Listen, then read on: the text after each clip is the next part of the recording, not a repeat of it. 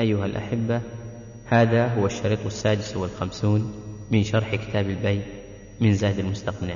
بإذن الإمام وعدمه نعم. هذه يمكن أن نسأل عنها هل يشترط للإحياء؟ إذن الإمام. نعم.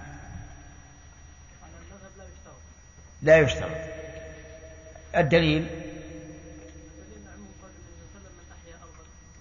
الناس من أحيا أرضا ميتة فهي فهي له ولم يشترط شيئا. هل في هذا تفصيل؟ نعم. ما هو؟ على القول الراجح. ما هو؟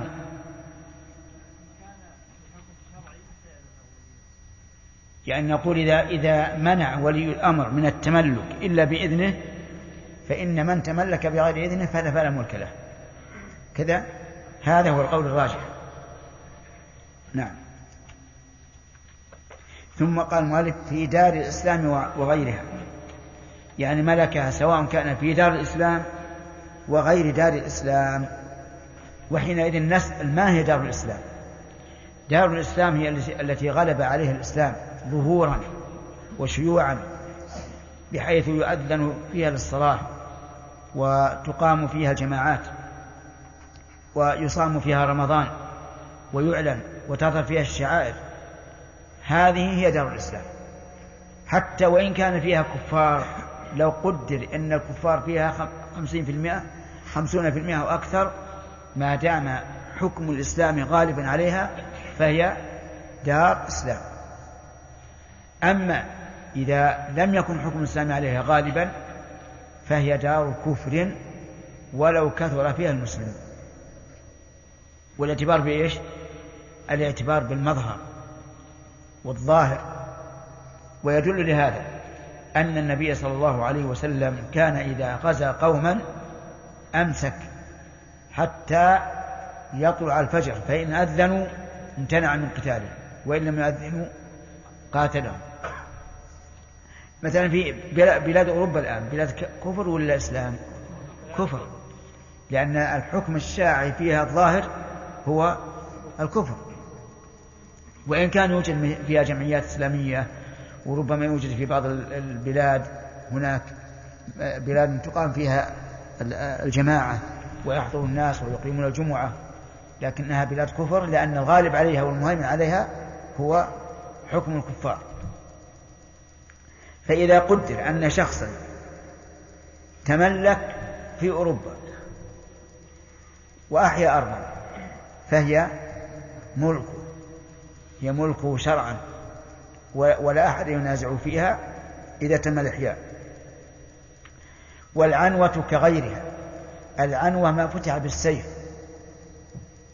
يعني البلاد بلاد الكفر المفتوحة بالسيف كغيرها من البلاد التي فتحت صلحا. أي أن الإنسان إذا أحيا أرضا ميتة في بلاد فتحت عنوة فهي فهي له. فهي له. وكذلك فيما فتحت صلحا بأن صلح على أه-، أهلها أن يبقوا فيها وتكون الأرض أرضنا ويبقون فيها بالجزية أما ما صلحوا على أنها لهم فإنه لا فإنها لا تملك بالإحياء لأن الأرض أرض. لكن ما صلحوا على أنها لنا ونقرهم فيها بالجزية أو بالعهد فإنه فإنها تملك. وظاهر كلام المؤلف أنه لا فرق بين مكة وغيرها ولكن هذه فيه خلاف. أما المدينة فأظن محل اتفاق أنها كغيرها من البلدان تملك بالإحياء. وأما مكة ففيها خلاف وذلك لأن مكة مشعر يجب على كل مسلم مقصده أن يقصده ليؤدي مناسك العمرة مناسك الحج فليست خاصة لأحد. ولهذا قال قال فقهاؤنا رحمهم الله إنه لا يصح بيع مساكنها ولا إجارتها لأنها تعتبر أرض مشعر.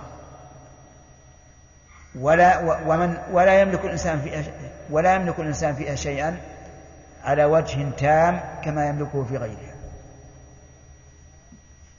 إلا المساكن الذي الذي بناها فهذه له أن يبيعها.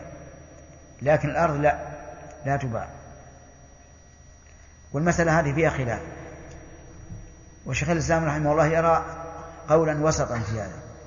يقول هي تملك بالإحياء وبالإرث وبالبيع لكنها لا تؤجر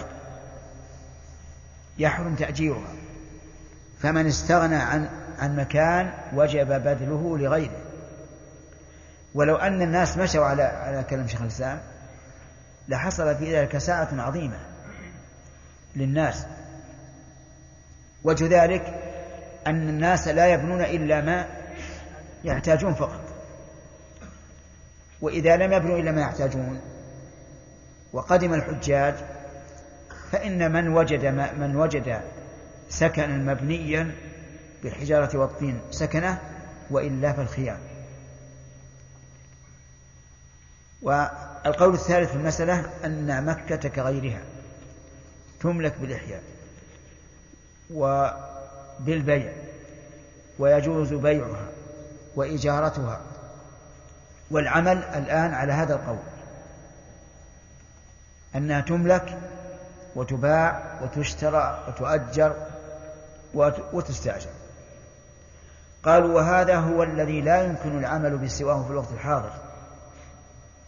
لأننا إن قلنا بالمذهب فهو قول لا ضعيف لا يمكن العمل به. وإن قلنا باختيار الشيخ صار فيه خصومات وعداوات وبغضاء إذا قدم الحاج وقف عند عند البيت. وقال لصاحب البيت البيت فيه حجر فارغة الآن. قال ما فيه. قال إلا فيه. حصل إيش؟ حصل نزاع وفصال ثم هل يمكن أن نمكن الذي جاء ليستأجر؟ هل يمكن أن نقول لك لك الحق أن تسأل صاحب البيت كم عائلتك؟ كم في البيت من حجرة؟ فالزائد لابد تفضين لنا. هذا في صعوبة. ولهذا مشى القضاة الآن على أنها تملك بيعا وشراعا ويملك تأجيرها واستئجارها.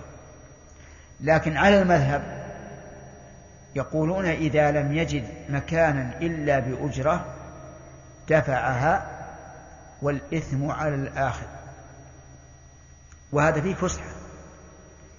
هذا فيه فسحة.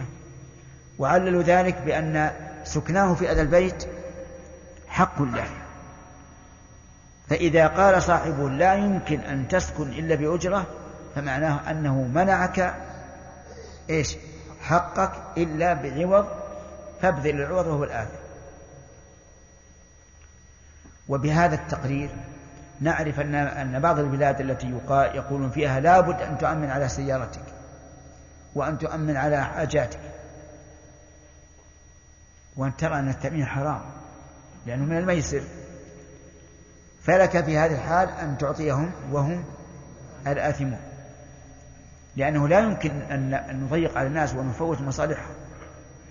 نقول اعقد معهم عقد التأمين لكن أضمر في نفسك أنك مظلوم وأنك مكره على بذل ثمن التأمين. وفي هذه الحال إذا قدر عليك حوادث أكثر مما دفعت فإنك لا تستحق هذا الزائد. لأنك تعتقد أن العقد باطل وحرام. خذ ما ما خسرت أو ما دفعت في التأمين والباقي امتنع منه. فإن أبوا إلا أن تأخذه فخذه وتصدق به تخلصا منه. وبهذا نسلم من الحرج الذي يصيب بعض الناس الآن. يقول إنه في بلاد لا يمكن أن يشتري سيارة ولا أن يعمل أي عمل إلا بتأمين. يقول هذا المخرج الحمد لله الإثم على الآخر. قال والعنة غيرها ويملك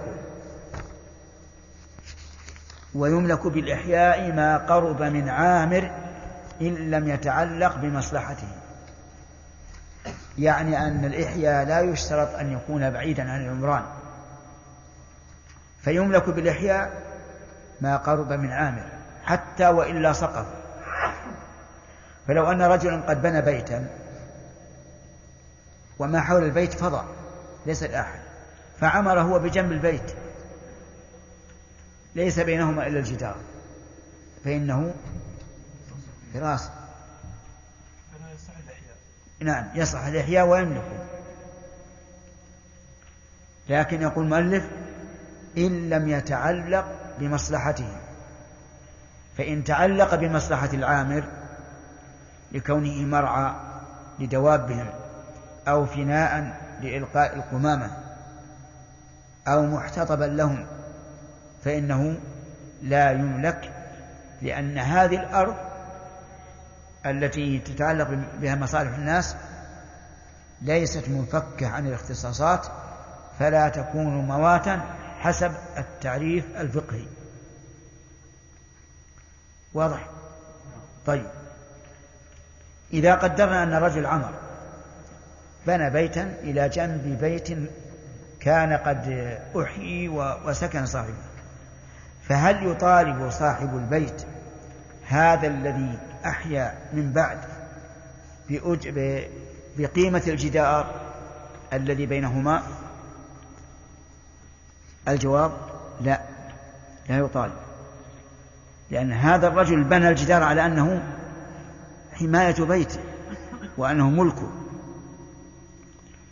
وهذا تجدد إحياؤه فلا يطالبه بقيمة الجدار الذي بينهما.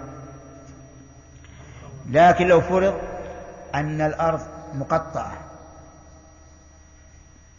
كل قطعة لبيت وتأخر أحد الجارين في عمارة منزله حتى يعمر الآخر فيسقط عنه قيمة الجدار. لأن بعض الناس قد يتحير. يقول أبسكت خلوا يبني وإذا بنى بنيت وسقط عني. ففي هذه الحال يحسن قضاء أن يلزم بما يستحق بما يستحق عليه من قيمة الجدار. سدا لإيش؟ سدا لحيل المتحيلين. أما إذا كان ليس ليس له نية أن يعمر يعني الجار ثم عمر بعد ذلك فإنه لا يلزمه أن يدفع شيئا من قيمة الجدار. ولهذا قال النبي عليه الصلاة والسلام لا يمنعن جار جاره أن يغرز خشبة أو قال خشبه على جداره. قال أبو هريرة رضي الله عنه حين كان أميرا على المدينة ما لي أراكم عنها معرضين. والله لأرمين بها بين أكتافكم. أرمين بإيش؟ بالخشب. يعني إذا لم تمكنوا من وضع الجدار أضعوا على الكتف. لأنه أمير وهذا نظير قول عمر بن الخطاب لمحمد بن مسلمة مع جاره حين احتاج جاره أن يقود الماء من ملكه عبر ملك محمد بن مسلمة أو بالعكس وامتنع. امتنع الجار. قال ما يمكن تجري الساقي مع ملكي. الأرض أرضي. قال له صاحب الساقية انتفع به. اغرس عليه ابذر عليه. انتفع تنتفع أنت وأنا أبدا ترافع إلى عمر رضي الله عنه فقال له ليجرينه وإلا أجريته على بطنك. رضي الله عنه. لأن هذا الذي امتنع يعتبر مضارا مضارا. نعم لو قال أنا لا أريد أن تجي الساقي. في ملكي لأني أريد أن أبنيه. فهنا له حق. أما إذا كان يريد أن يزرعه ويغرسه فمن مصلحته أن يجري الماء. نعم. على كل حال نقول ما قرب من عامر يعني من العامر إذا أحياه الإنسان فإنه يملكه إلا إذا تعلق بمصالحه. ولذلك قال إن لم يتعلق بمصلحته. ثم قال المؤلف رحمه الله ومن أحاط ومن أحاط مواتا أو حفر بئرا فوصل إلى الماء أو أجراه إليه من عين أو نحوها أو حبسه عنه ليزرع فقد أحياه. هذا بيان لما يحصل به الإحياء. وهي مسائل. المسألة الأولى إذا أحاط مواتا أحاط مواتا يعني ضرب عليها حائطا. حائطا يمنع الدخول منه. ليس حائطا يسيرا كحجر أو حجرين. حائط يمنع الدخول منه. ملكها ولو كبيرة. ولو كبيرة. ظاهر كلام المؤلف ولو كبيرة نعم إذا كان في الأراضي شح بأن كانت البلد في أرض محجوز محجوزة إما بالأنهار وإما بالجبال. فلولي الأمر أن يحدد. يقول لا أحد يتملك أكثر من كذا وكذا قدرا. وذلك من أجل أن لا يحتكرها أحد الأقوياء ويحوط أرضا كبيرة ثم يبيع الناس بثمن غالي. أو حفر بئرا فوصل إلى الماء فوصل الماء. حفر بئرا فوصل إلى الماء. فإن هذا إحياء. لكن ما, ما الذي يملكه بحفر البئر؟ إن كانت البئر للورد ونحوه فإنه يملك حريمه وسيأتي إن شاء الله بيان ذلك. وإن كانت لسقي الأرض كبئر الزراعة فإنه يملك ما أجرى عليه الماء.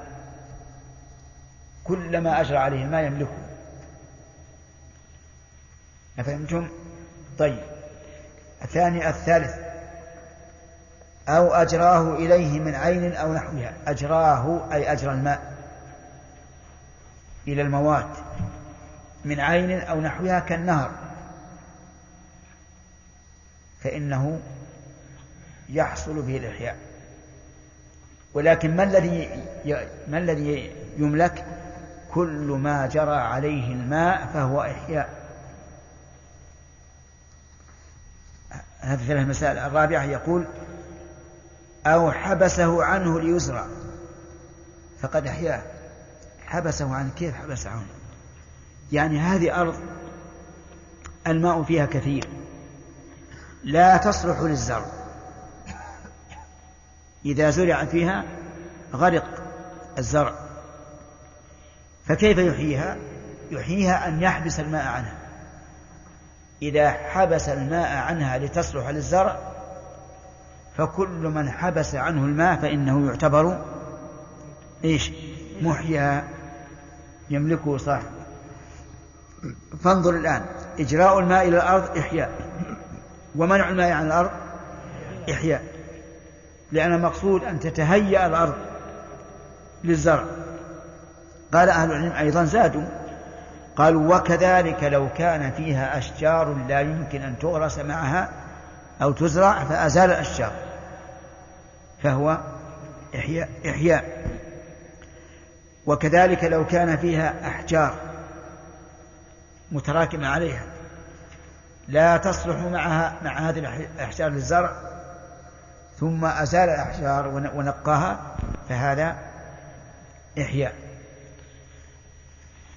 من العلماء من يقول يرجع في هذا إلى العرف.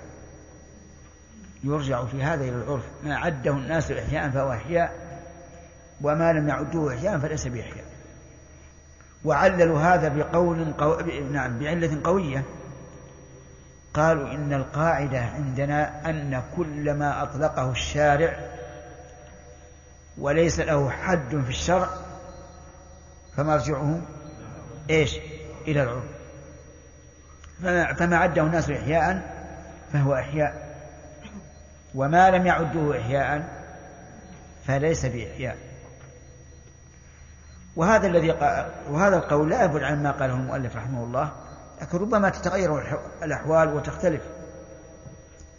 طيب لو غرس على أرض واسعة كبيرة غرس عليها أشجارا كالجدار هل يملك ما كان داخل هذه الأشجار؟ نعم. لا. لا يملك. يعني لأنه ما زرعها ولا بنى والأشجار عرضة لكنه يكون أحق بها بمعنى أنه لا يزاحمه عليها أحد ولكن إذا تأخر في إحيائها ووجد من يطلب إحياءها يمهل وقال له فلان إما أن تحيي الأرض وإما أن ترفع يدك يدك لأن فيه منتظر لإحيائها وقول أو حبسه عنه ليزرع أو ليزرع فقد أحياه. ليزرع فقد أحياه. أما لو حبس الماء عنك عن هذه الأرض لمجرد أن تيبس فقط فإن هذا ليس بإحياء. وفي هذا إشارة من المؤلف إلى أن النية معتبرة في الإحياء في مثل هذه الصورة. نعم. إذا دفع التأمين إذا نعم. على أنه جائز يعني يعتقد أنه جائز. يعتقد أنه جائز نقول حرام. لا يعرف أنه تناقض ثم علم أنه ما يصير فهل يعني إذا إذا دفع التأمين على وهو لا يدري. نقول الأمر الحمد لله واسع. يذهب إلى شركة التأمين ويقول أنا أريد أن أسحب تأميني. يأخذ ما دفع. إيه يأخذ يأخذ ما دفع منهم. يأخذ منهم اللي هو دفع ويبطل التأمين. نعم. شيخ بارك الله فيك. بالنسبة لتعريف دار الإسلام إذا كان البلد يحكمه آه، كافر أو يحكمه كافر نعم. والبلد نفسه أو المدينة نفسها القسم الشرقي منها كفار والغربي مسلم والغربي مسلمين مسلمون. نعم. وتقع فيها الشعائر. فهل يعني كل منطقة تأخذ حكمها وأن يعني تتعدد الأحكام في بلد واحد؟ نعم. نعم. وبهذا أفتى الشيخ الإسلام ابن تيمية رحمه الله. قال إن ممكن أن نقول هذه بلد, بلد الإسلام في الجانب اللي فيه المسلمون يظهرون الشعائر. وبلد كفر في الجانب الذي فيه الكفار الذين لا يقيمون الشعائر. وهذا حق. هذا هو العدل. نعم؟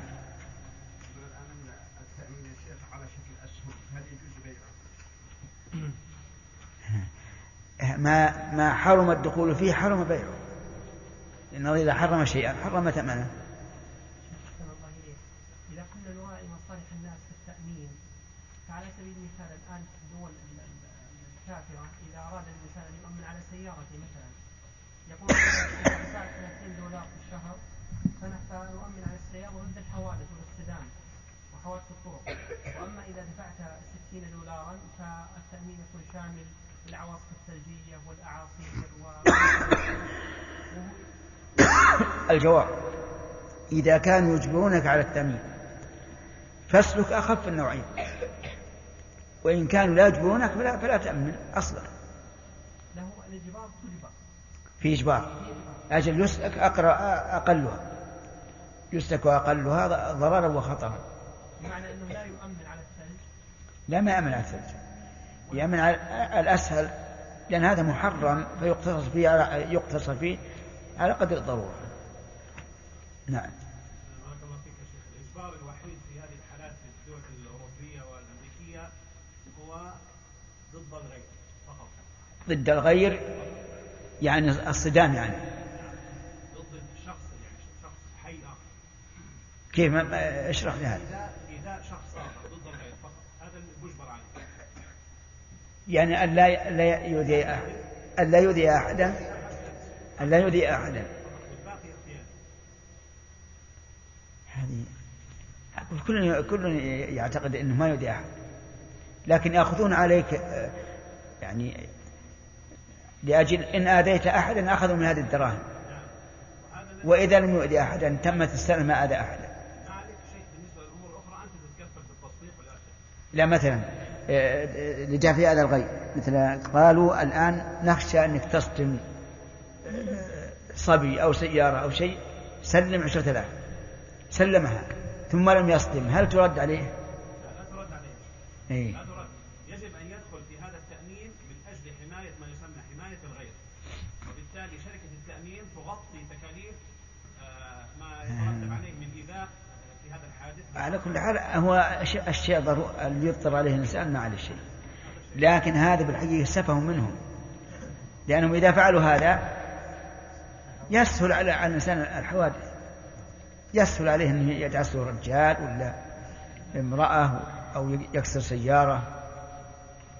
نعم رجل يعمل في احد الشركات وهذه الشركة تدفع تامين لاحد المستشفيات ولكن الرجل اذا غاب مثلا فتره في المرض لا يستطيع ان يجيب عذرا الا من هذا المستشفى لا يقبل العذر الا من هذا المستشفى والله ما أدري المستشفى هذا أخشى أن يحابيه. أن يعطيه يعطيه الشهادة بأنه مريض وهو غير مريض. لا سيما أن نسمع في بعض الجهات المسألة سهلة.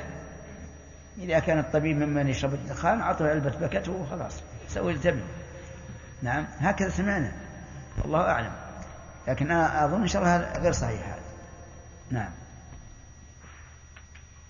الشيخ أحسن الله إليك في مسألة التأمين بعض الدول. في مسألة التأمين في الحوادث مثلا إذا سيارتك مثلا. ضد الحوادث عليك ولا منك. نعم. ضد الحوادث عليك ولا منك. كل الجانبين. ها.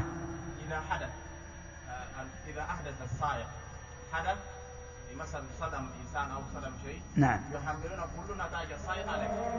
على صاحب السيارة. والسائق بريمة ما يضار بشيء. إذا خلينا نشوف ما, ما,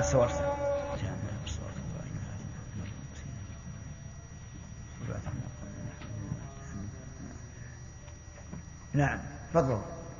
شيخ أحسن الله إليك. في بعض البلاد إذا كان من سائق سيارة أعطاه سائق سيارة نقل تجاري.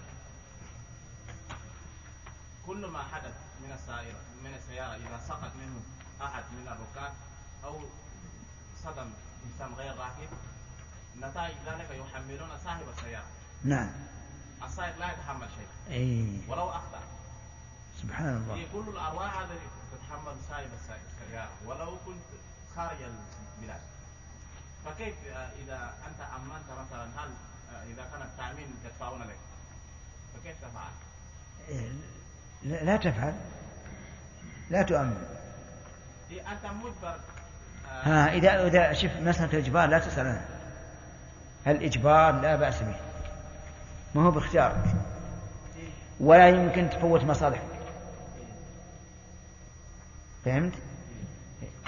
نظير ذلك في بعض البلاد الكفار أو ما أشبه الكفار. لا يحكم بالكتاب والسنة. وأنت الآن في حق معك حق. تريد أن تطالب خصمك. ولم تجد أحدا تتقاضى عنده إلا هؤلاء. هل نقول أضع حقك ولا نقول خاصم واجعلهم بمنزلة الشرط يخرجون لك الحق. أيهما؟ الثاني. ولا يقال إن هذا الرجل رضي بالتحاكم إلى غير كتاب الله وسنة رسوله أبدا. إنما أراد أن يست... أن يست... ينقذ آه، حقه وهذه الطريقة لا يرضاها لكن يقول أنا لو حكم لي بغير ما أنزل الله ما قبلت. لكن إذا كنت محقا ولا يمكن الوصول إلى حقي إلا بهذا فلا حرج. وقد أشار إلى هذا شيخ الإسلام ابن تيمية ابن القيم رحمه الله في أول كتاب الطرق الحكمية. نعم. أنت؟ ها؟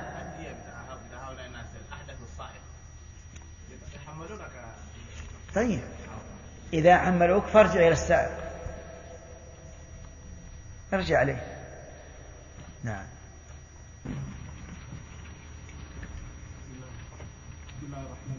فقه. الفقه عند عبد الله العامل. بسم الله الرحمن الرحيم الحمد لله رب العالمين صلى الله وسلم على نبينا كنت تبون بت- يعني بالترشيح. لا مو أنتم عبد الله وغيره يمكن بعض بعض الناس يود يقرأ ها؟ طيب. نعم. صلى الله وسلم على نبينا محمد وعلى اله وصحبه اجمعين قال المؤلف رحمه الله تعالى في باب إحياء حريم.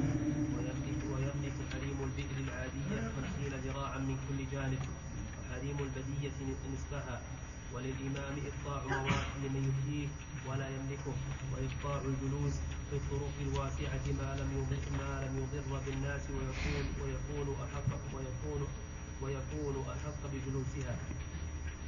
ومن غير إقطاع لمن سبق بالجلوس ما بقي قماشه فيها وإن قال.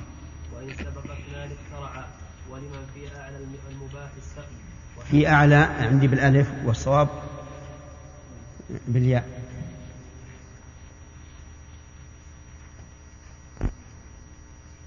نعم. ولمن في أعلى المباح السقي وحبس الماء إلى أن يصل إلى كعبه ثم يرسل ولمن في أعلى؟ ولمن في أعلى؟ الماء المباح.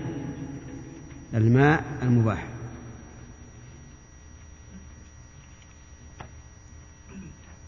ولمن في أعلى الماء المباح السقي وحبس الماء إلى أن يصل إلى كعبه ثم يرسل إلى من يليه. وللإمام دون غيره حمي مرعى. حمى. والإمام وللإمام دون غيره ها؟ يرسله بالضمير؟ لا ما فيها ضمير عندي. نعم. والإمام دون غيره حمى مرعى لدواب المسلمين. مرعا مرعى لدواب المسلمين ما لم يضره بسم الله الرحمن الرحيم. الحمد لله رب العالمين وصلى الله وسلم على نبينا محمد وعلى آله وأصحابه ومن تبعهم بإحسان إلى يوم الدين. آه، ما هي الموات؟ إبراهيم هي الأرض المفكة اختصاصات ومجموعات نعم. الأرض المفكة عن الاختصاص وم- وملك معصوم. طيب. آه، ما محترز قوله وملك معصوم؟ ملك معصوم يشمل المسلم محترز. أنا لا أسأل عن المعصوم أسأل عن المحترز. لأنها غير مملوكة لا. كيف محترز؟ هو إذا إذا وصف الشيء وصف فمحترزه ضده إذا كان ملك غير معصوم نعم. ملك مثل الحرب. نعم. كأرض الحرب؟ فل- فل- فمن أحيا شيء فيها فهي له. طيب. آه، من هم المعصومون؟ أي نعم. المسلم مسلم. والمس- آه، والمستثمن مستأمن. المستثمن والذمي. والمعاهد والمعاهد. أربعة. طيب.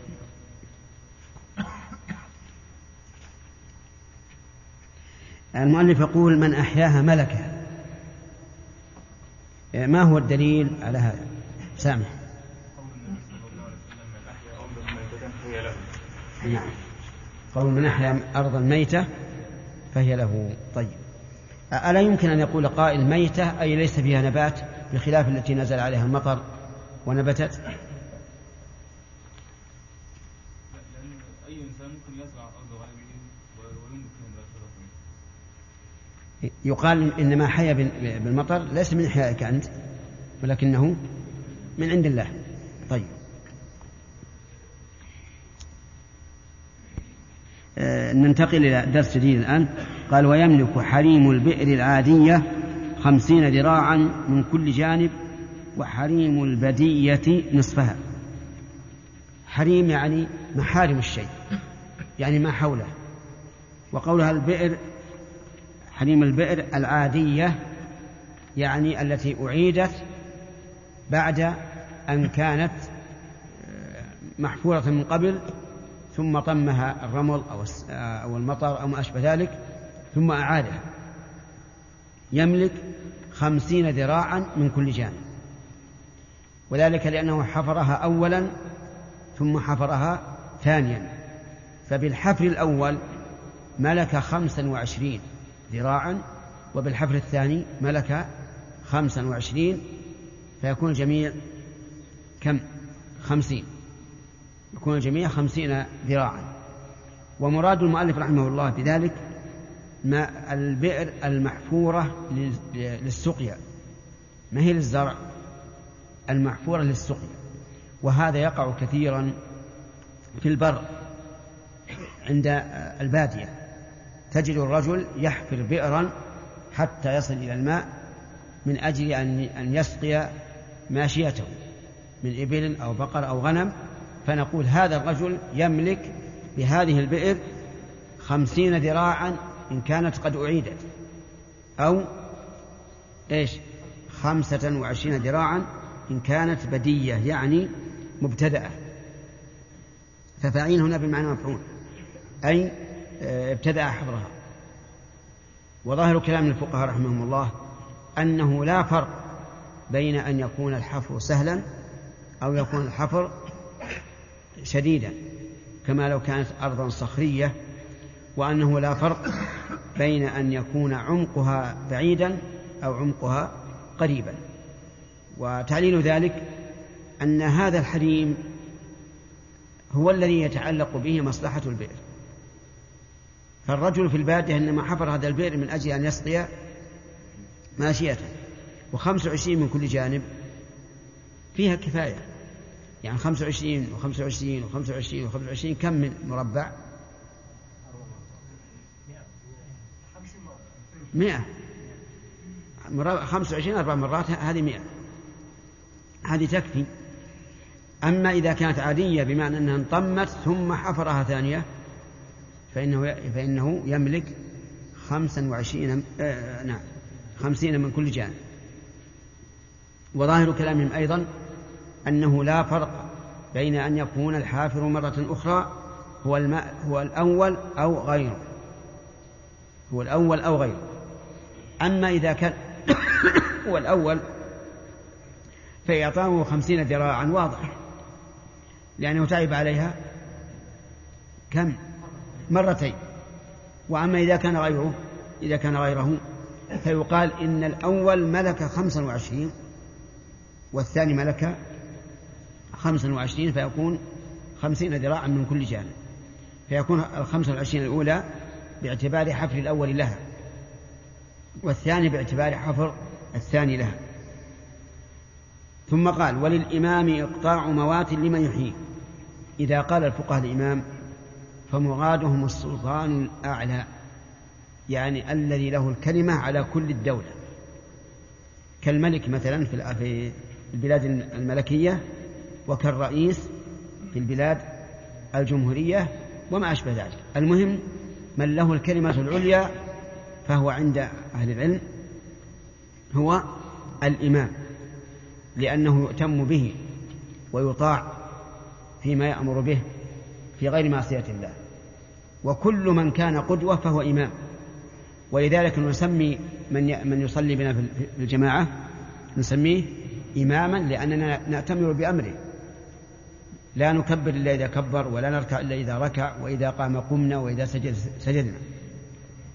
الإمام إذا من هو؟ الإمام هو من له الكلمة العليا في الدولة سواء سمي إماما أو ملكا أو رئيسا أو غير ذلك. له إقطاع موات لمن يحييه يعني إقطاعه يعني أن يقول يا فلان, يا فلان لك هذه الأرض أحيها وإذا فإذا أحياها المقطع فإنه يملكها. وإذا لم يحيها فإنه يكون أحق بها من غيره. فيكون المقطع كالمحيي آه، كالمتحجر. كالمتحجر وليس كالماء كالذي أحيا. واضح؟ وإذا قالوا وللإمام فاللام للإباحة. ولكن هل يجب عليه الإقطاع؟ وهل يحرم عليه الإقطاع؟ نقول نعم ربما يجب وربما يحرم. يجب عليه إذا إذا تقدم متشوف لإحياء الأرض. وكان هذا المتقدم قادرا على إحيائها. فالواجب على الإمام حينئذ إيش؟ أن يقطعه حتى لا لا تتعطل الأراضي وحتى ينتفع هذا المتقدم. فيكون هنا الإقطاع إيش؟ واجبا. يكون حراما إذا أقطعها شخصا محاباة بمعنى أنه قد تقدم من هو أولى منه وأقدر على إحياء الأرض ولكنه أقطعها لهذا الرجل لأنه قريبه أو لأنه ذو جاه أو ما أشبه ذلك. هذا إيش نقول فيه؟ نقول هذا حرام. فيكون اللام في قوله وله للإباحة بمعنى أنه لا يمنع من من إقطاع الموات. ثم قد يجب وإيش؟ وقد وقد يحرم. إقطاع موات لمن يحييه وفهم من قوله إقطاع موات أنه ليس له الحق في أن يقطع أرضا ذات ذات اختصاص. لأن الموات هي الأرض المفكة عن إيش؟ عن الاختصاصات وملك معصوم وعلى هذا فليس للإمام أن يقطع آه، أودية البلد أو طرق البلد أو ما أشبه ذلك. لماذا؟ لأنها مختصة. وإن لم تكن مملوكة لكن مختصة. وليس له أن يقطع مراعي البلد ومحتطبهم أي محل جمع الحطب وما أشبه ذلك لأن هذا إيش؟ من الاختصاصات ليس مواتا الموات هي الأرض المنفكة عن الاختصاصات وملك معصوم وقول المؤلف وللإمام هل نقول من قام مقام الإمام فهو مثله؟ في الوقت الحاضر الإمام لا يتولى هذا وإنما يتولاه الوزراء أو أو الوكلاء أو ما أشبه ذلك. فيرجع في هذا إلى نظام الحكم. إذا كانت الدولة يتولى الإقطاع فيها الحاكم الحاكم الأعلى فهو الحاكم الأعلى. إذا كان نوابه فنوابه قال ولا يملكه الضمير في قوله ولا يملكه يعود على المقطع. يعني أن المقطع لا يملكه لكن يكون إيش؟ أحق به من غيره بحيث لا يمكن لأحد أن أن يقوم بإحيائه.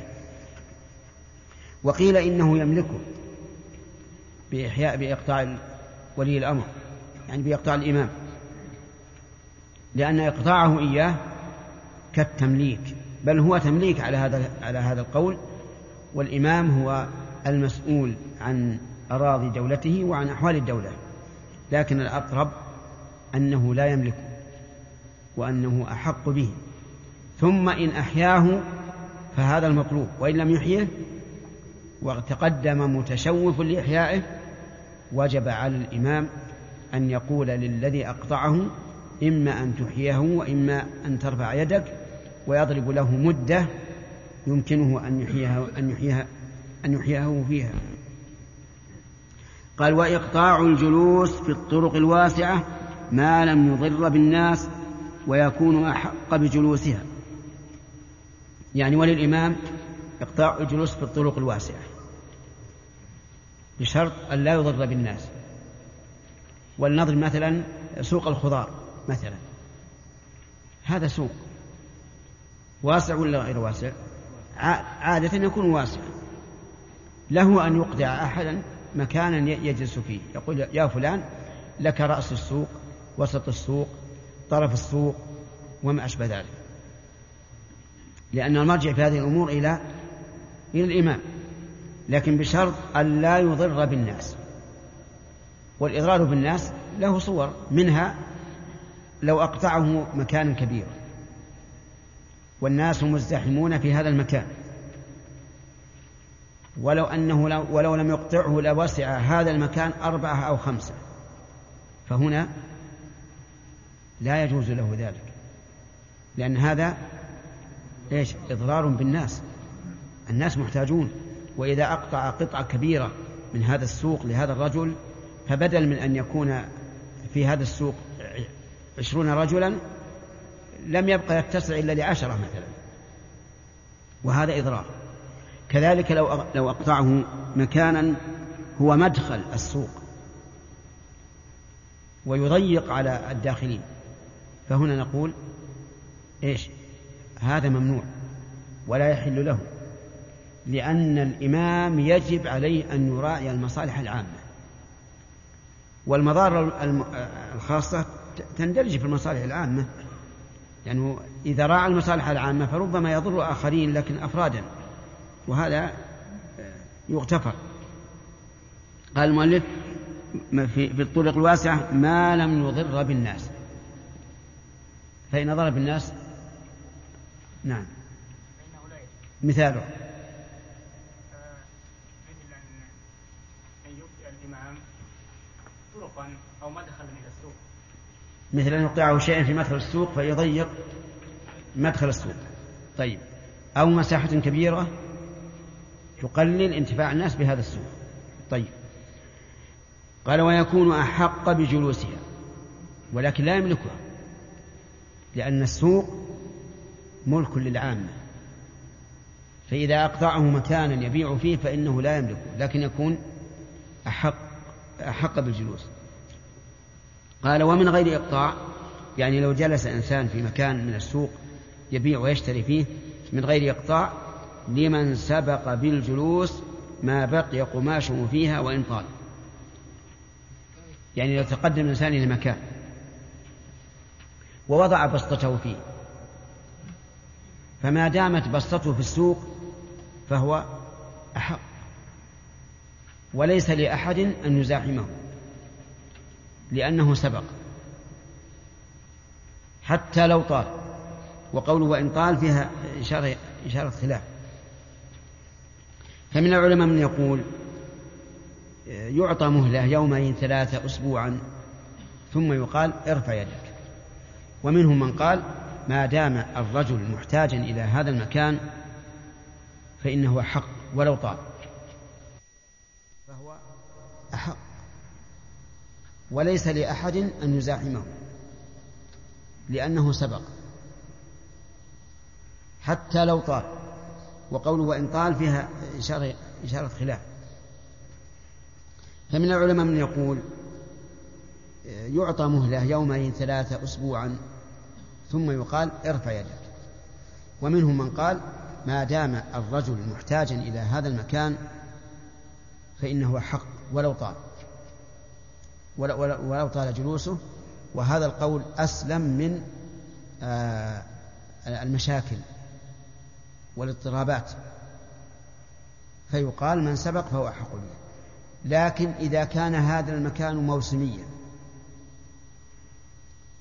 وانتهى الموسم فهل نقول إن هذا الرجل له في الموسم الآخر هذا المكان؟ أو, المك... أو الموسم الآخر من سبق ف... إلى مكان فهو أحق به. الثاني لأنه انتهى الموسم. فإذا قدرنا أن هذا المكان موسم يكون في زمن عيد الفطر. انتهى الموسم. يأتي موسم عيد الأضحى. لا نقول للأول الذي جلس في لا, لا نقول للذي جلس في المكان في, في موسم عيد الفطر أنت أحق به في موسم عيد الأضحى لأنه انتهى الموسم. فإن كان من المقرر نظاما أن كل من قام في بسطة آه، ارتحل عنها في آخر النهار. كما يوجد في بعض المحلات يكون الإنسان يبقى في هذا المكان طول النهار فقط وفي الليل آه، تنقل كل الأمتعة. فماذا نعمل في اليوم الثاني؟ هل نقول نبتدي من جديد ومن سبق فهو أحق أو نقول من كان في مكان بالأمس فهو أحق به؟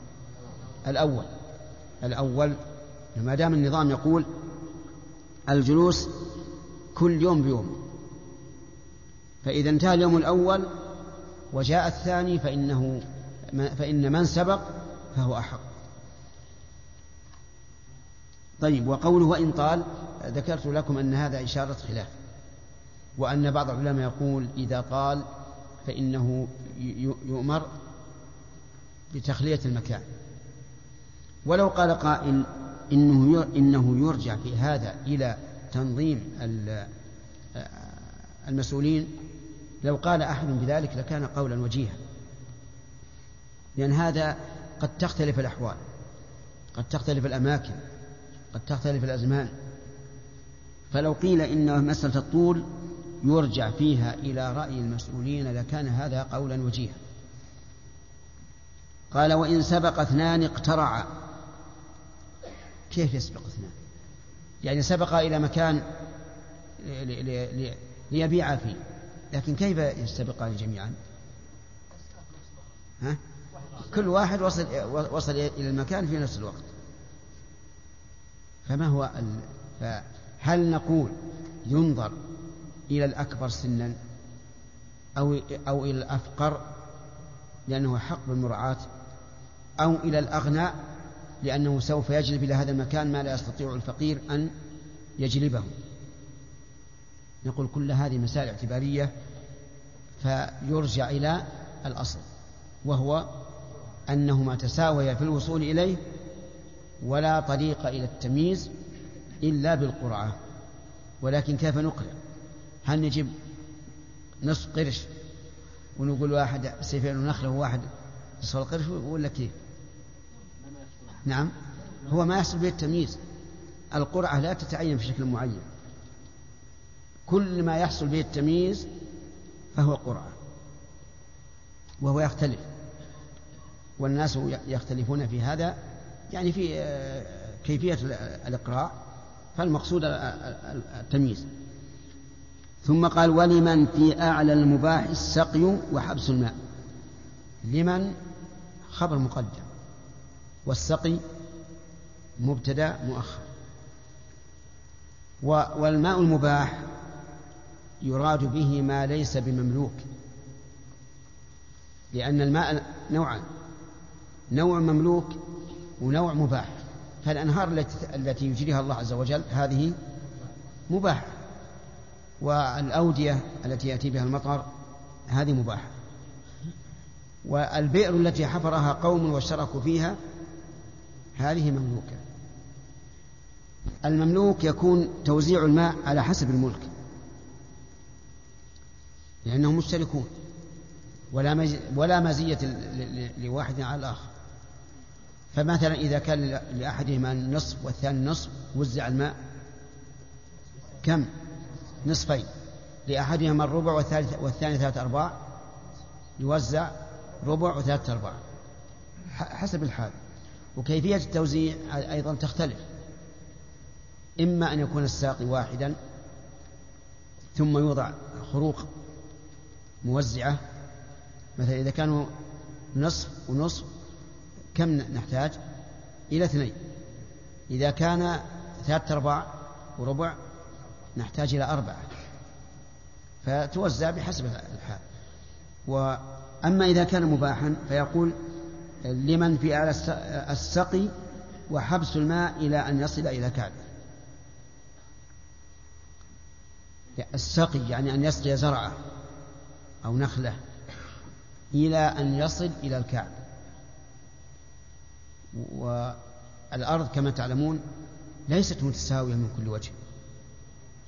ربما يكون يصل إلى الكعب في, في, في جانب ويصل إلى نصف الساق في جانب آخر. أليس كذلك؟ نعم. العبرة بالمتوسط. العبرة بالمتوسط. وإلا من المعلوم لو كانت بعض الأرض نازلة مترا أو أو أكثر لاستوعبت ماء كثيرا قبل أن يصل إلى الكعب في, في العالي لكن بالمتوسط. والتقدير. إلى أن يصل إلى كعبة ثم يرسله إلى من يليه يعني بعد ما بعد ما يسقي حتى يصل إلى الكعب يرسله إلى من يليه إلا إذا كان الأعلى أتى أخيرا. فإنه يقدم الأسفل. مثال ذلك هذا هذا الوادي زرع فيه إنسان وصار يسقي زرعه منه. ثم جاء إنسان وتقدم إلى أعلى الوادي لا نعطي المتقدم. لماذا؟ لأن الأول أحق لسبقه. لكن إذا قدرنا أنهم أحيوا جميعا أو أن أننا لا نعلم من المتقدم فإنه يقدم الأعلى. ودليل ذلك ما جاء في الحديث الصحيح من تشاجر الأنصاري والزبير بن عوام رضي الله عنهما في شرج الحرة حيث ينزل هذا الشرج إلى آه، الحائطين جميعا فتخاصم إلى النبي صلى الله عليه وسلم. فكان الزبير رضي الله عنه يسقي ثم يرسل إلى جاره من غير تقدير فقال الجار لا. لابد أن يكون السقي بالسوية. بمعنى أنه إذا سقيت زرعك وكان الماء لا يكفي إلا زرعك لابد أن تجعل لي نصيبا منه. فتخاصم إلى النبي صلى الله عليه وسلم. فقضى للزبير لأنه أحق. وقال له أسقي ثم أرسل إلى جارك وأطلق. وهذا يحصل يعني لو أنه صار على هذا يحصل بأقل ما يسمى سقيا. ولكن الأنصارية أخذته الحمية. وقال أن كان ابن عمتك يا رسول الله؟ عفى الله عنه. يعني كأنه ظن أن الرسول عليه الصلاة والسلام راعى القرابة. وصلة القرابة واجبة. فأراد عليه الصلاة والسلام أن يقدم قرابته لأن صلة القرابة واجبة. فظن رضي الله عنه وعفى عنه ظن أن الرسول راعى هذا وحكم للزبير. ويبعد جدا أن يكون أن يكون الأنصاري أشار إلى حيف الرسول عليه الصلاة والسلام. لكن لفظه يحتمل لا شك. ولكننا علينا أن نحسن الظن به. وأن نقول إنه ظن أن الرسول عليه الصلاة والسلام أمر الزبير أن يسقي لأنه كان قرابته وكان هذا من صلة الرحم. فاحتفظ النبي عليه الصلاة والسلام للزبير بحقه فقال أسقي حتى يصل إلى الجدر. والجدر هي عبارة عن نسميها إحنا إيش؟ لا السلال أو السلة نعم. هي اللي تفصل بين الحيار تفصل بين الحيار قال حتى يصل إلى كذا الجدر ثم أرسله إلى جارك. فقيس هذا الجدر كم؟ فصار يصل إلى الكعب. فاعتبر العلماء رحمهم الله اعتبروا ذلك بالكعب. لأن الجدر أيضا يختلف. قد يكون بعض الناس يكبر وبعض الناس يصغر. فكان الكعب هو الميزان. فيحبس إلى أن يصل الكعب ثم يرسله إلى جاره. ومعلوم أن وصول الماء إلى الكعب أكثر من أن يكون مجرد سقي لأن مجرد السقي قد يكون بنصف هذه المسافة. وهذا هو الذي أمر به الرسول عليه الصلاة والسلام أولا لكن الأنصاري لما قال هذا احتفظ النبي صلى الله عليه وسلم للزبير بحقه وقال أسقي حتى يصل إلى الجدر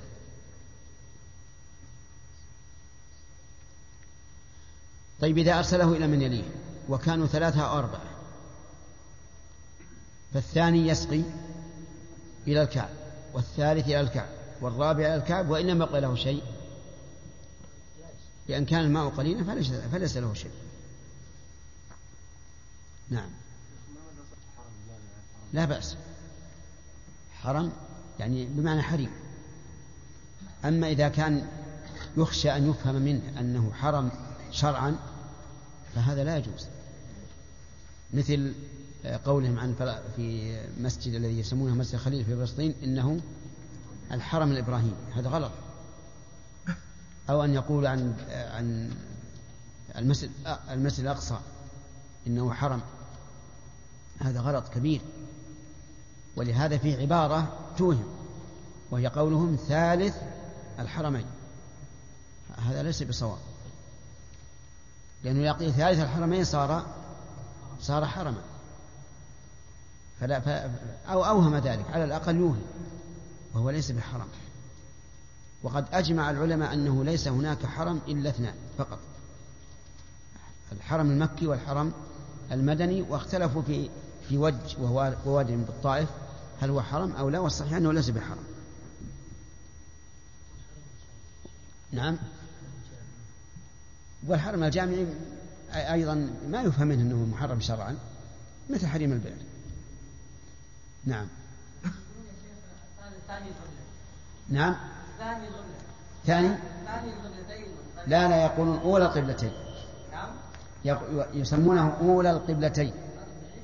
لا غير صحيح. لأنه إذا قيل أولى القبلتين معناه أنه أن هناك قبلتين. ولو قيل القبلة قبل النسخ لكن هذا هو الصواب. وكل ما يوهم ينبغي تجنبه لا سيما في وقتنا الحاضر حيث غلب الجهل على أكثر الناس وغلبت العاطفة أيضا على أكثر الناس. نعم. انتهى انتهى سؤالك يا أخي. نعم شيخ حسن الله عليك، في أماكن الصحراوية خاصة الأماكن اللي فيه الماء ضيق مرة إيش؟ في أماكن الصحراوية إيه؟ أماكن اللي فيه يحفر البير يعني يوجد يوجد الماء فيه أماكن ضيق مرة ما يتسع لواحد نعطيه 100 متر مربع أو 100 ذراع مربع فلا نجد مثل مكان هذا كيف؟ يعني ما ما, ما يسمن الماء؟ في يصل إلى الماء في أماكن منخفضة إيه. في بعض الأماكن منخفضة إيه. إذا حفرت تجد فيه الماء آه قريب الماء إيه وغيره يعني قد لا تجد ماء فالناس يضطروا يحفروا آه، قريب بعض مم. بحيث ما يهدم البئر الثاني إذا أعطينا حرمة واحد منهم 100 ذراع مربع ما يسع الاخرين عشان يحفروا البئر هنا تتدخل آه، الحكومة. تدخل الحكومة. حتى أيضا ربما يكون بعض بعضهم ماشيته قليلة.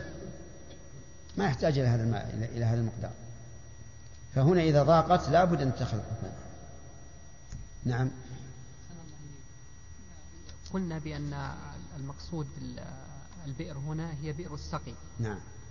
أحسن الله إليك. ما الجواب عن حديث معقل بن يسار رضي الله عنه أن النبي صلى الله عليه وسلم قال من حفر بئرا فله أربعون ذراعا عطنا لماشيته نعم. فذكر أربعين ذراعا. أي. وسبق أن ذكرنا خمسين وخمسا وعشرين. نعم نعم. المسألة فيها خلاف بناء على صحة الحديث. والفقهاء يرجحون الحديث الآخر. نعم. إذا حفر بئرا وكانت أول مرة. كانت إيش؟ كان يعني حفره لها أول مرة. صار له خمسة خمسة وعشرين ذراعا. ثم دهنت فجاء آخر وحفرها من جديد يعني غير الأول. نعم. قلنا يأخذ خمسين. نعم. ونحن علمنا بأن الخمسة والعشرين الأولى لمصلحة البئر ومقابل سعته نعم.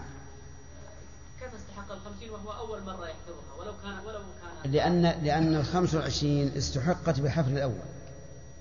يأخذها الثاني. ويأخذ الثاني. مع أن الغالب أن أن الإعادة أهون. الغالب أن الإعادة أهون. ومع ذلك يقولون لما ملكت ملكت البئر 25 لأن هذا من حقوق البئر. البئر ملكت 25 من الأول. بالنسبة للإمام هل له أن يبيع ويقطع أو ليس له الإقطاع؟ لا ما يمكن. يقطع بلا بيع. والآن اللي تؤخذ يعني تكون أراضي كبيرة لكن بعيدة عن البلد ويدفع فيها كما لو دفع شراء. وتسجل المقطع يعني المقطع يشتريها شراء. الشخص الذي أراد الإمام دفع له مالا. دفع لمن؟ قال المقطع. هل يعتبر يمكن أن يعد شراء؟ يعني المقطع يدفع. لا ما يعد شراء. لأن الإمام ما ملكها الأرض أرض الله عز وجل. لا يملكها الإمام ولا غيره. لكن الإمام يملك تصريفها وتوزيعها على الأمة حسب ما يرى. ومسألة تعرف الآن مسألة الحكام؟ أكثرهم ما يراعي هذه الأمور. أكثرهم يقول ما دامت الدولة محتاجة أبجعل ضرائب. حتى على الخبز اللي يأكلون لا- لازم نحط عليه ضريبة لأن الدولة محتاجة. كيف تصرف على الجيوش على ال- الآلات الحربية على المصالح العامة. فبعض يعني بعض الناس قد يفتي ولاة الأمور بجواز مثل هذا هذه الحال. يقول إن الدولة للدولة. فما دام الشعب محتاج إلى هذه المصالح العامة وليس هناك مواد للدولة يعني تكتفي بها فلا بأس أن يجعل ضرائب. لكن لا شك أن هذا خطأ لأن أولا هذه الضرائب قد تكون في غير وجهها والثاني يجب أن أن تقدر هذه الأمور بقدر الحاجة. إذا جاء ضيق يبسط ال- البساط ويقال من أراد يتبرع وإذا لم يتبرع أحد فللإمام أن ينظر في المصلحة.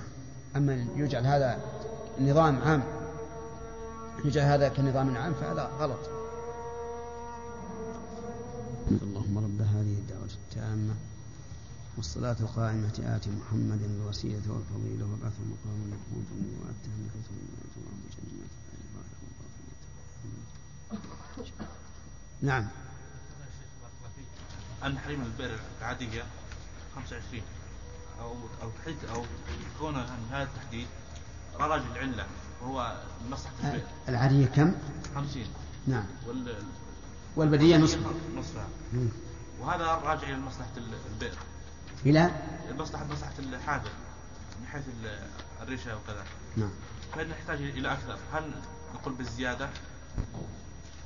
نظر العلة أو نقول هذا يرجع الواقع ما ذكره الفقهاء رحمهم الله في مثل هذه الأمور. يستندون فيها إلى قضاء إلى قضايا. من الخلفاء أو من دونهم. وهذه تختلف. فيرجع في هذا إلى العرف. الذي أرى أن في هذه الأمور يرجع فيها إلى العرف. حتى مثلا المفقود قالوا ينتظر أربع سنين إذا كان ظاهر غيبته الهلاك.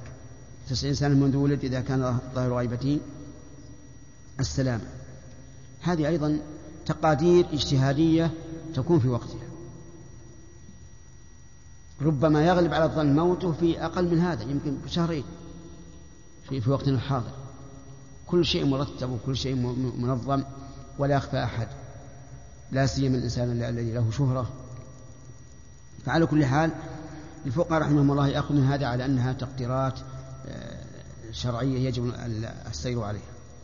لكن لو قال قائل بأن نرجع في هذا إلى إلى ما تقتضيه المصلحة إذا لم يخالف الشرع لكن هذا أحسن. نعم. إذا حفر بناء على كلام المؤلف إذا حفر ثم دفن ثم حفر ثم دفن مرة ثالثة ثم حفر مرة ثالثة. أي ما يزيد. ما يزيد على ما يزيد. نعم. تعلق. انتهى طيب. على نبينا محمد وعلى آله وصحبه أجمعين. قال المؤلف رحمه الله تعالى في باب إحياء المواد. وللإمام دون غيره فيما مرحا لدواب المسلمين ما لم يضرهم. باب الجهالة وهي أن يجعل شيئا معلوما لمن يعمل له عملا معلوما أو مجهولا مدة معلومة أو مجهولة. كرد عبد ولقطة ولقطة وخياطة وبناء حائط.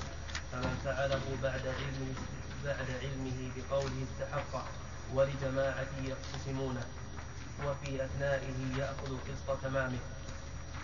ولكل فسخها فمن العامل لا يستحق شيئا ومن الجاعل بعد الشروع للعامل أجرة أجرة عمله.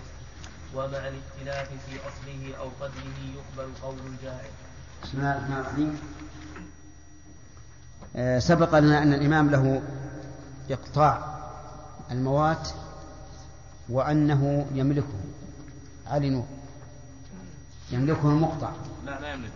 لا يملكه؟ لا يملكه. الذي أعطاه الإمام. نعم لا يملكه. لا يملكه. بل يكون أحق به. بل يكون أحق به.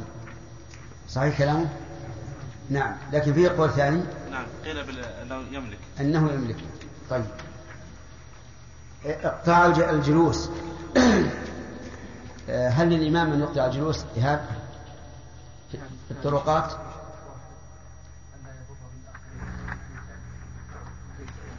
ألا يقطعه مكانا واسعا يكون بحيث يكون المكان ضيقا فيأتي الإمام ويقطع رجلا آه، مكانا يعني يكون لكن هل الإقطاع هنا في الطرق سواء واسعة أو ضيقة؟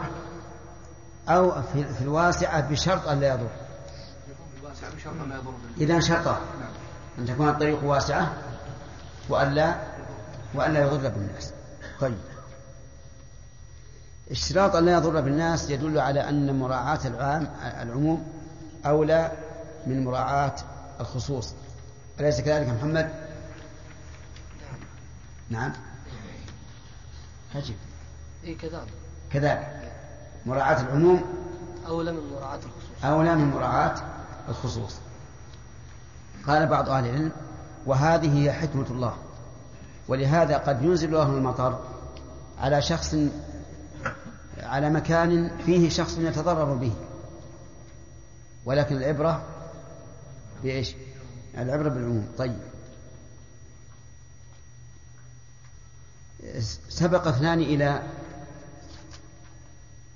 مكان للبيع.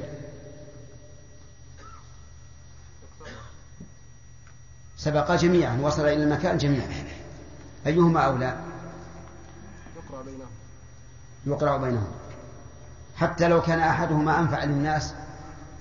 حتى لو كان حتى لو كان أنفع. لأن الطريق عام.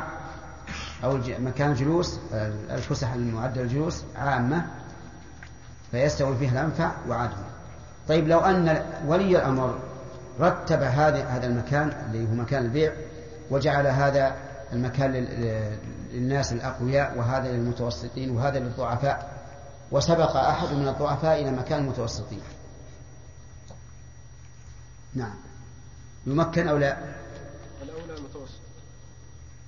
إيه لكن هذا الضعيف سبق إلى مكان المتوسط.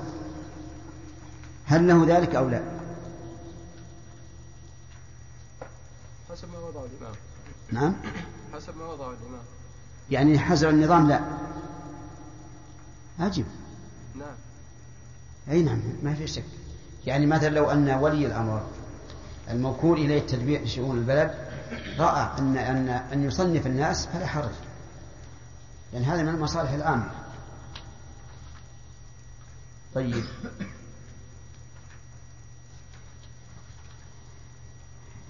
إذا تنازع اثنان في نهر فأحدهما أراد آه، أن يختص به والآخر بالعكس. يلا محمود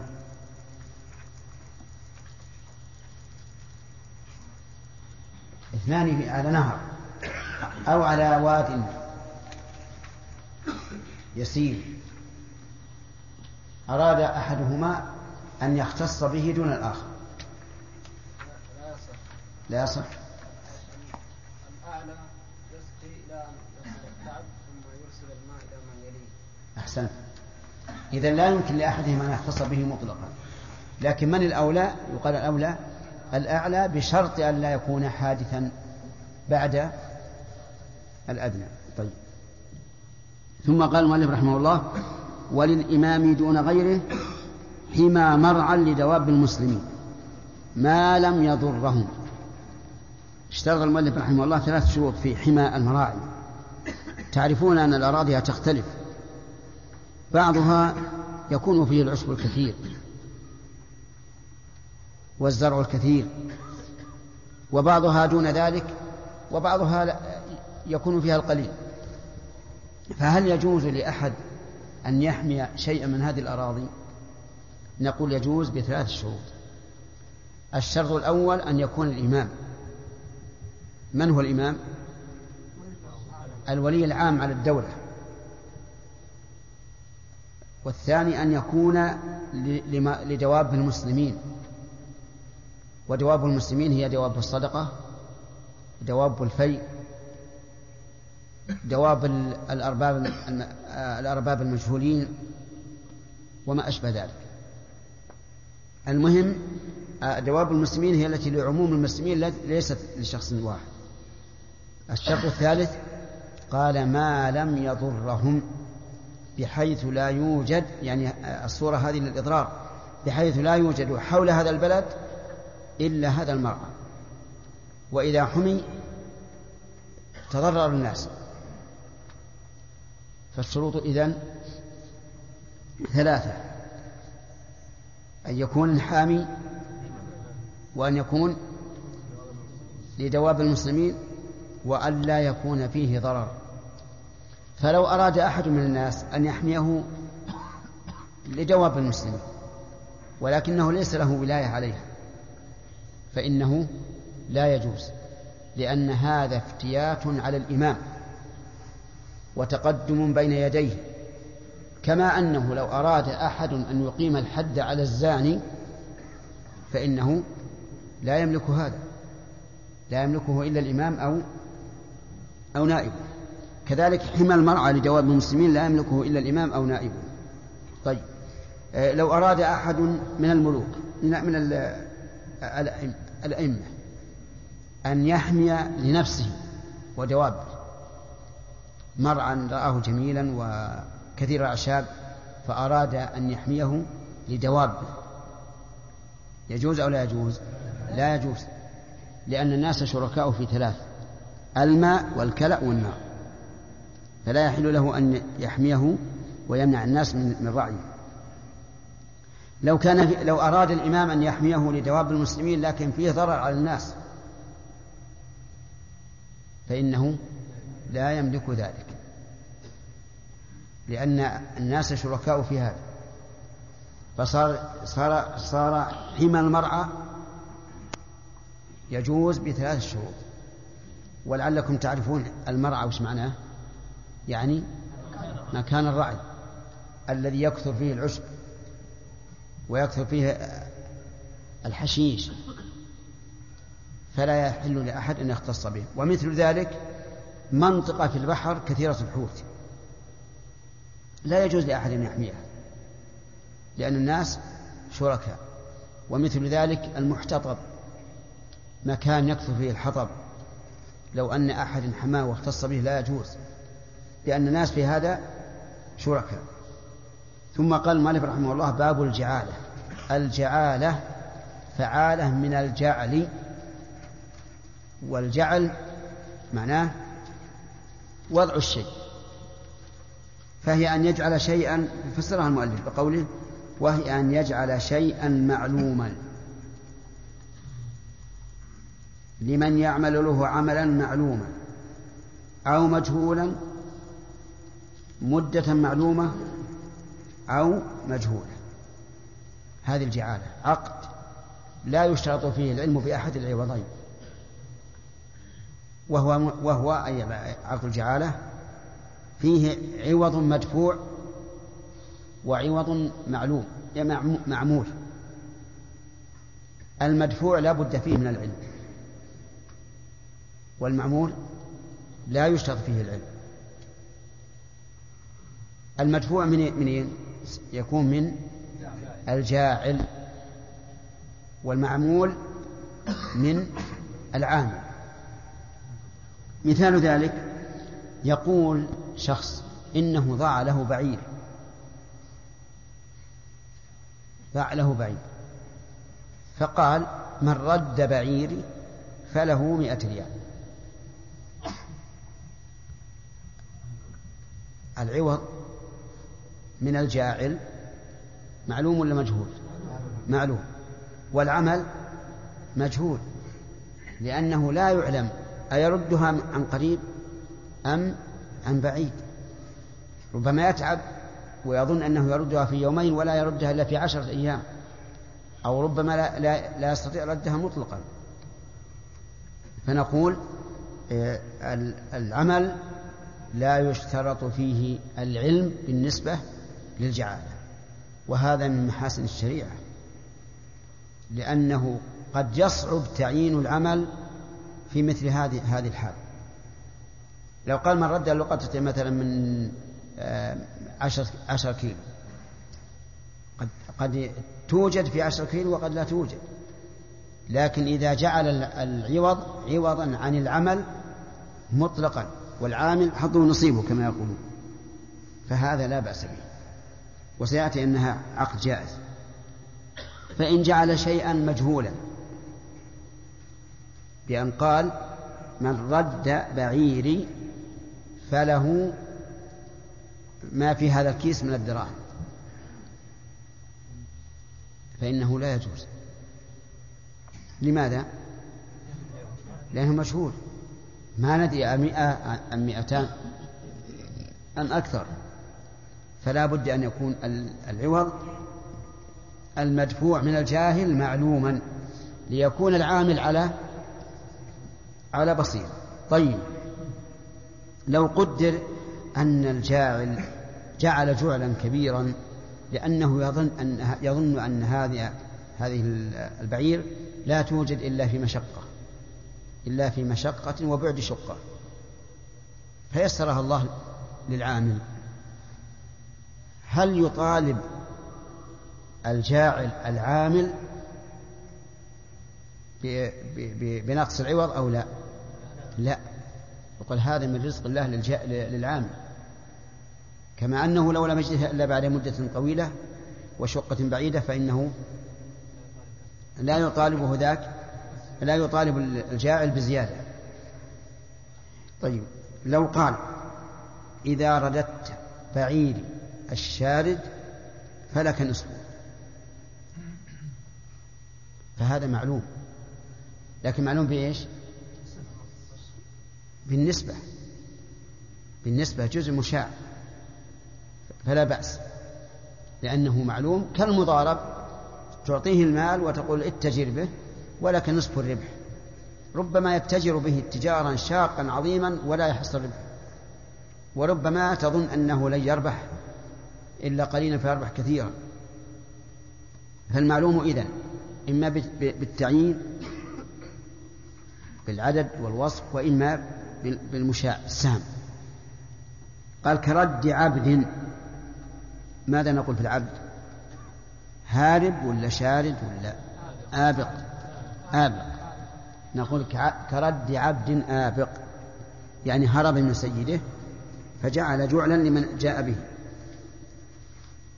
طيب وإن جعل جعلا معلوما لمن أحضر ولده الضائع. فجائز أو غير جائز؟ جائز. لأنه عمل. وإن كان الحر في الأصل لا يباع لكن هذا ليس بيعا له ولكنه إحضار له. ولقطة رد لقطة. هذا من باب علفتها تبنا وماء باردا.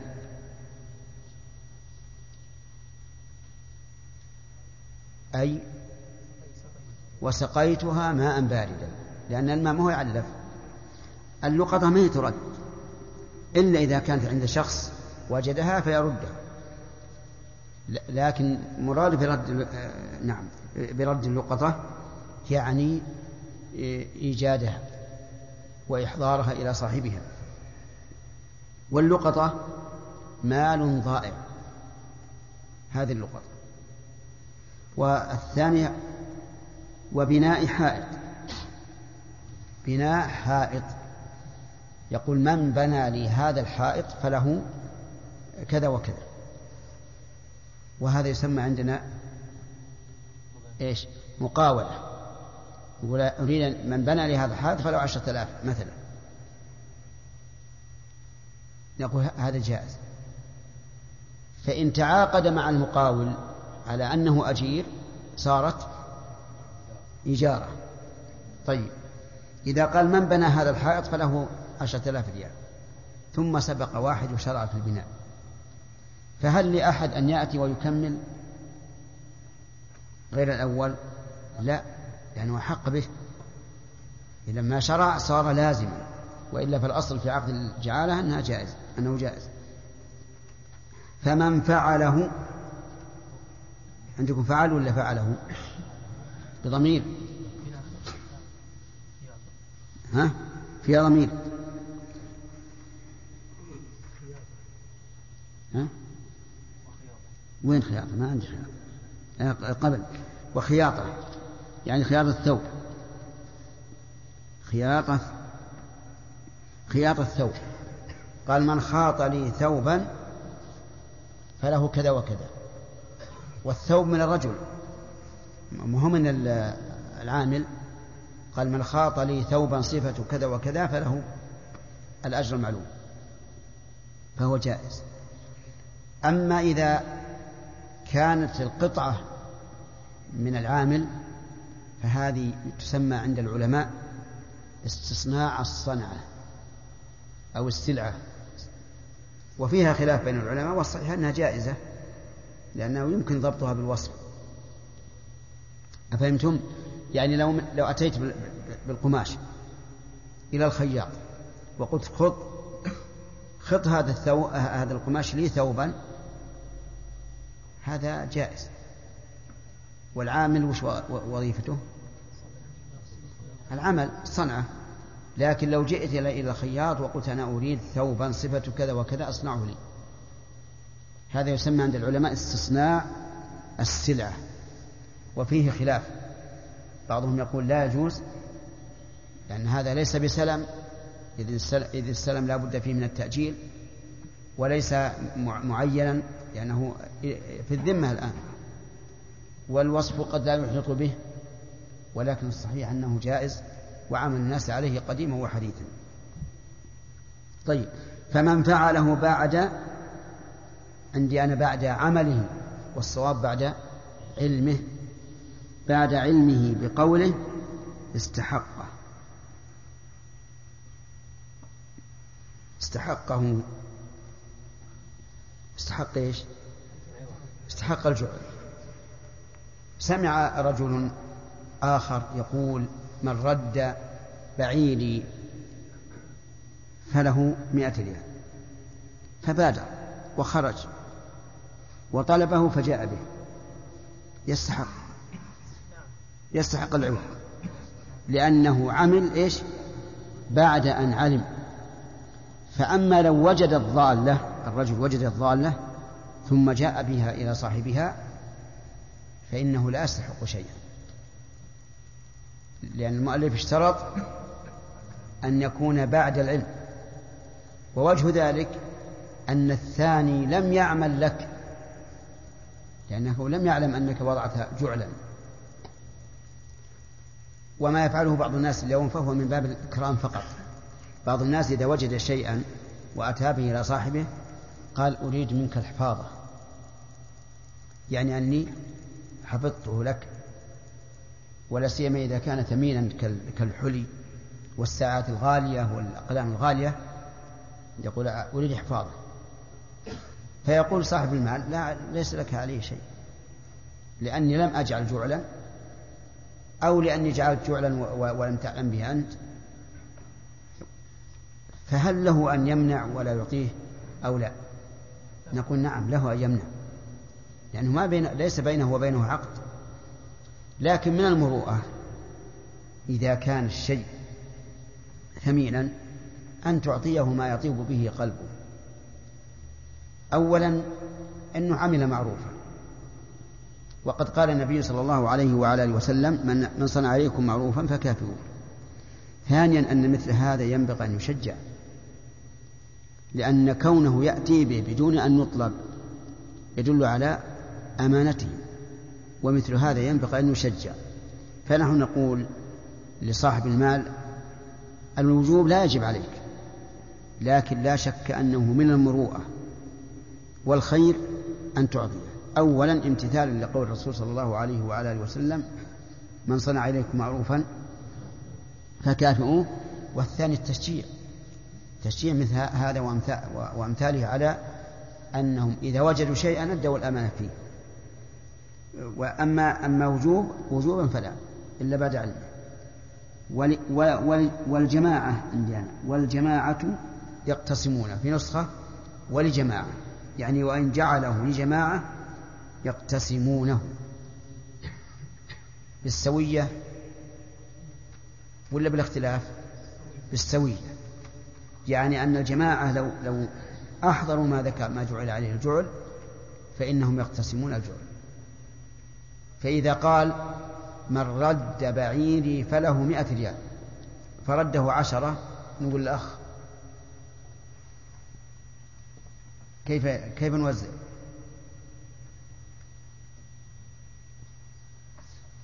أجب. كيف نوزع؟ أو ما حضرت السؤال. قال من رد بعيري فله مئة ورده عشر. هل نقرع بينهم في المئة؟ أو أم ماذا؟ نعم. لا هم شيء عشرة. يلا ردوا الجمل الجمل كل ما جاءوا من جهة هرب. فاجتمعوا عليه العشرة ومسكوه وجاءوا به إلى صاحبه. يشتركون. تأكد. توافقون على هذا؟ نعم. يشتركون. لأن كل واحد منهم عمل. فلو, فلو أن أحدهم أنكر وقال هؤلاء ما, ما شاركونا. نسأل. نسأل الذين أنكروا. نقول هل هؤلاء شاركوكم؟ إذا قالوا نعم. قبلنا قول الأولين. لأن الأولين ادعوا إيش؟ وشهد لهم الآخرون. لكن الآخرون لا نقبل قولهم إلا ببينة. أفهمتم؟ ولا ما واضح؟ طيب آه قال من رد بعيد فله مئة ريال فجاء بالبعير عشرة ريال فقال خمسة منهم إن هؤلاء ليسوا شركاء لنا فهمتم؟ ماذا نعمل؟ نقول للذين أنكروا هل هؤلاء شركاء لكم؟ إذا قالوا نعم ثبت حق الأولين بإيش؟ بدعواهم وشهادة الآخرين. لكن هل يثبت للآخرين حق المشاركة؟ لا ما عندهم بينة. ما في بينة. لا يثبت. انتبهوا وهذه ينبغي للقاضي أن يكون فطنا في هذه المسألة. يكون فطنا لأنهم كل واحد كل الخمسة كل العشرة كل واحد يدعي أنه مشارك. فإذا إذا إذا أقر الأولون قالوا نعم نحن الذين أتينا به ولكن هؤلاء لم يشاركون فنسأل المنكرون نسأل المنكرين ونقول ها هل هؤلاء شركوكم إذا قالوا نعم؟ قلنا الآن ثبت حقهم وأنتم تدعون أنكم مشاركون فإن أتيتم بالبينة وإلا فلا حق لكم. الجماعة يقتسمون. وفي أثنائه يأخذ قسط تمامه. في أثناء إيش؟ في أثناء العمل. يأخذ أي العامل قسط تمامه. نعم. مثال ذلك رجل وجد حائط صاحبه وجد حائط صاحبه قد انهدم جانب من جداره. قد انهدم جانب من جداره. جدار الحائط. وبما أن بينه وبينه صحبة جعل يبني. فبنى ثلاثة ثلاثة صفوف من اللبن. وبعد أن بنى ثلاث صفوف قال الرجل صاحب الحائط من بنى حائط بستاني فله سبعمائة فله سبعمائة. هذا الرجل كم بنى؟ ثلاث ثلاث صفوف من من اللبن. الجدار الجدار يحتاج إلى سبعة سبع صفوف. فعلم صاحبه أنه جعل جعلا وهو سبعمائة لمن بنى هذا الجدار فكمل. كم نعطيه؟ أربعمائة. غلط.